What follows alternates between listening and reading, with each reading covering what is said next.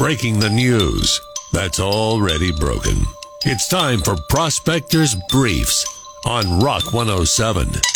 A new study found smartphones contain 10 times more bacteria than a toilet seat, but still way less than a Kardashian. Oprah released her list of favorite things. You can tell inflation affected her selection. Number one on the list coupons. Vladimir Putin may conscript women for the Ukraine war. It'll be the largest mobilization of Russian women since the launch of OnlyFans. Prospector ruins everything, even the news. Tune in tomorrow for Prospectors Briefs on Rock 107. It's going to be easier than ever to get hammered this holiday and faceplant into your Christmas tree while your family laughs at you. Good morning. I'm Rock 107's prospector. Miller Lite just unveiled something called a tree keg stand that turns your Christmas tree into a beer serving station. Look, since it's Thirsty Thursday, I guess this fits the theme. It's basically just a metal table that can fit a keg and an ice bucket under it, and it's got holes on the top so you can feed the tap line through and clip it to a branch. The top is about three feet off the ground, and the tree sits on that. So it's not like a normal stand, but they say it can hold trees up to five feet tall and 150 pounds. Each one costs 50 bucks, and you can get them at treekegstand.com. They go on sale at 10 a.m. Eastern Time next Thursday. You want one? Set a reminder and hope you get lucky. It sounds like a very limited supply. But is it a good idea? Well, let's listen in as Dad hands out presents under the tree. Oh, Christmas tree, oh, Christmas tree. Complete with beer keg, tree stand. Oh, Christmas tree. With beer on tap and not canned. Oh, Christmas tree, oh, Christmas tree. This gift was not so well planned. Oh. Life's pretty tough right now. There's plenty of bad news, but it's not all bad. It's time for the brighter side of Prospector on Rock 107. Back in the late 1990s, two kids in Virginia named Kate McNeil and Paul Damon were best friends. She secretly had a huge crush on him and tried to kiss him once, but he turned his head. Then they lost touch when he joined the Navy. But 24 years after they met, they recently reconnected on Facebook, and now they're engaged. They're getting married in July. Thanks. We needed that. The brighter side of Prospector on Rock 107. It's time to have a little fun on the phones. Good morning. I'm Rock 107's Prospector, and today we're going to be calling a doctor's office telling them we're bringing my daughter in for shots, but I have a special request to let my daughter know that I'm protecting her and that I got her back. It's another Prospector prank call on Rock 107. Dr. Adams' office. Yeah, hi, this is Rick. Um, I'm coming in this afternoon at 3 o'clock with my wife. Our, our daughter's getting shots today. Okay. Okay, I have an unusual request, you know. Uh, last time she got a shot, she was looking right at me, and it just like broke my heart. Yeah, I totally understand that.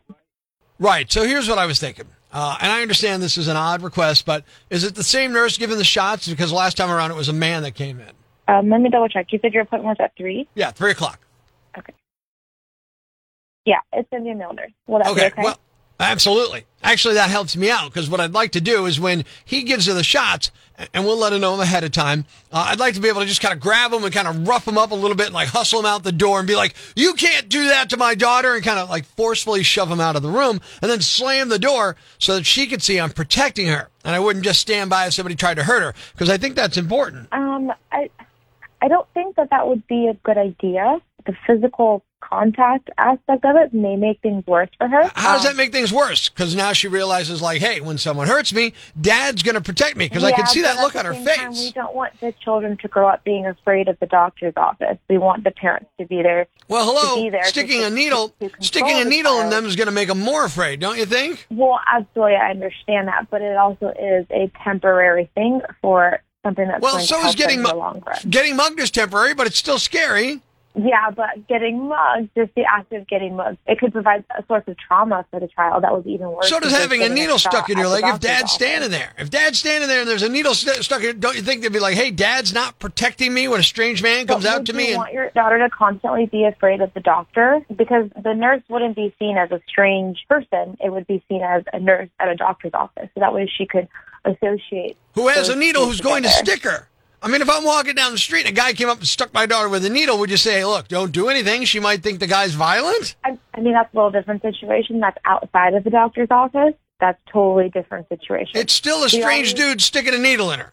Uh, uh, okay, look, I won't do that. How about this? How about uh, I'll just kind of open the door and just scream at him like, "Get out of here! Don't ever do that again!"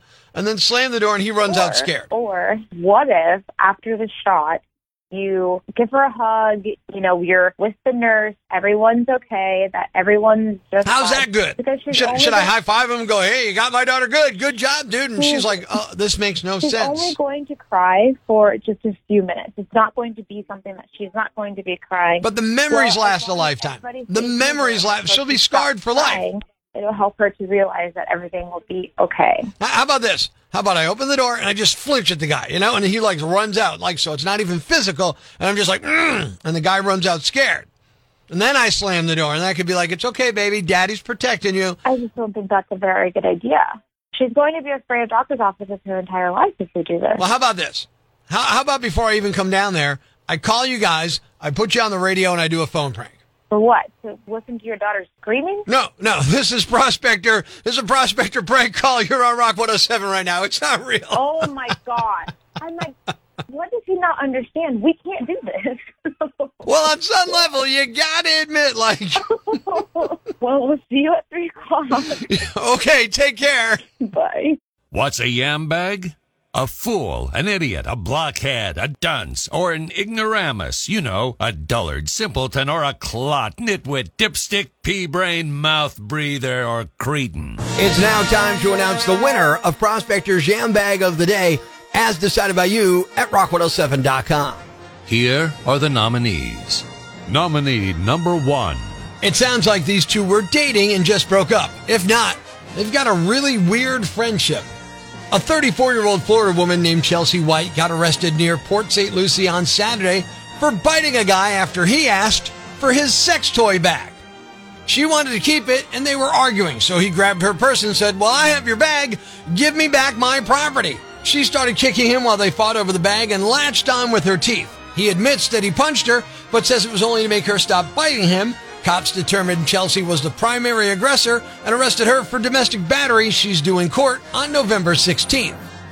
Nominee number two. Everyone was paranoid about fentanyl in their kids' Halloween candy this year, but as expected, there's been no reports of it actually happening. That doesn't mean everyone's Halloween went perfectly to plan, though. A bunch of kids were trick or treating in Edgewater, Maryland Monday night. It's about halfway between Baltimore and Washington, D.C. And someone called the cops after a 45 year old woman stood in her front yard screaming obscenities and flashed the kids. Now, it doesn't sound like she hates Halloween or wanted them to skip her house. One report said she did it while passing out candy. It's not clear if she was in costume or not. Reports just say she exposed herself.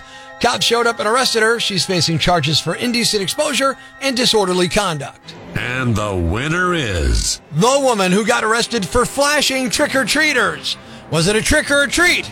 I guess that depends on your perspective. Either way, she's the yam bag of the day, and we'll move on to tomorrow's yam bag of the week competition. Keep it here for all the nominees for Prospector's Yam Bag of the Week, Friday morning on Rock 107. Thanks for listening to Prospector's Prime Cuts podcast. Be sure to catch us live weekdays from 5.30 to 10 a.m. on Rock 107 or online at rock107.com or the Rock 107 app.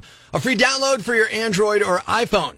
Subscribe to the podcast on Apple Podcasts, Google Podcasts, Spotify, Stitcher Radio, or wherever you get your podcasts so you never miss Prospector's Prime Cuts.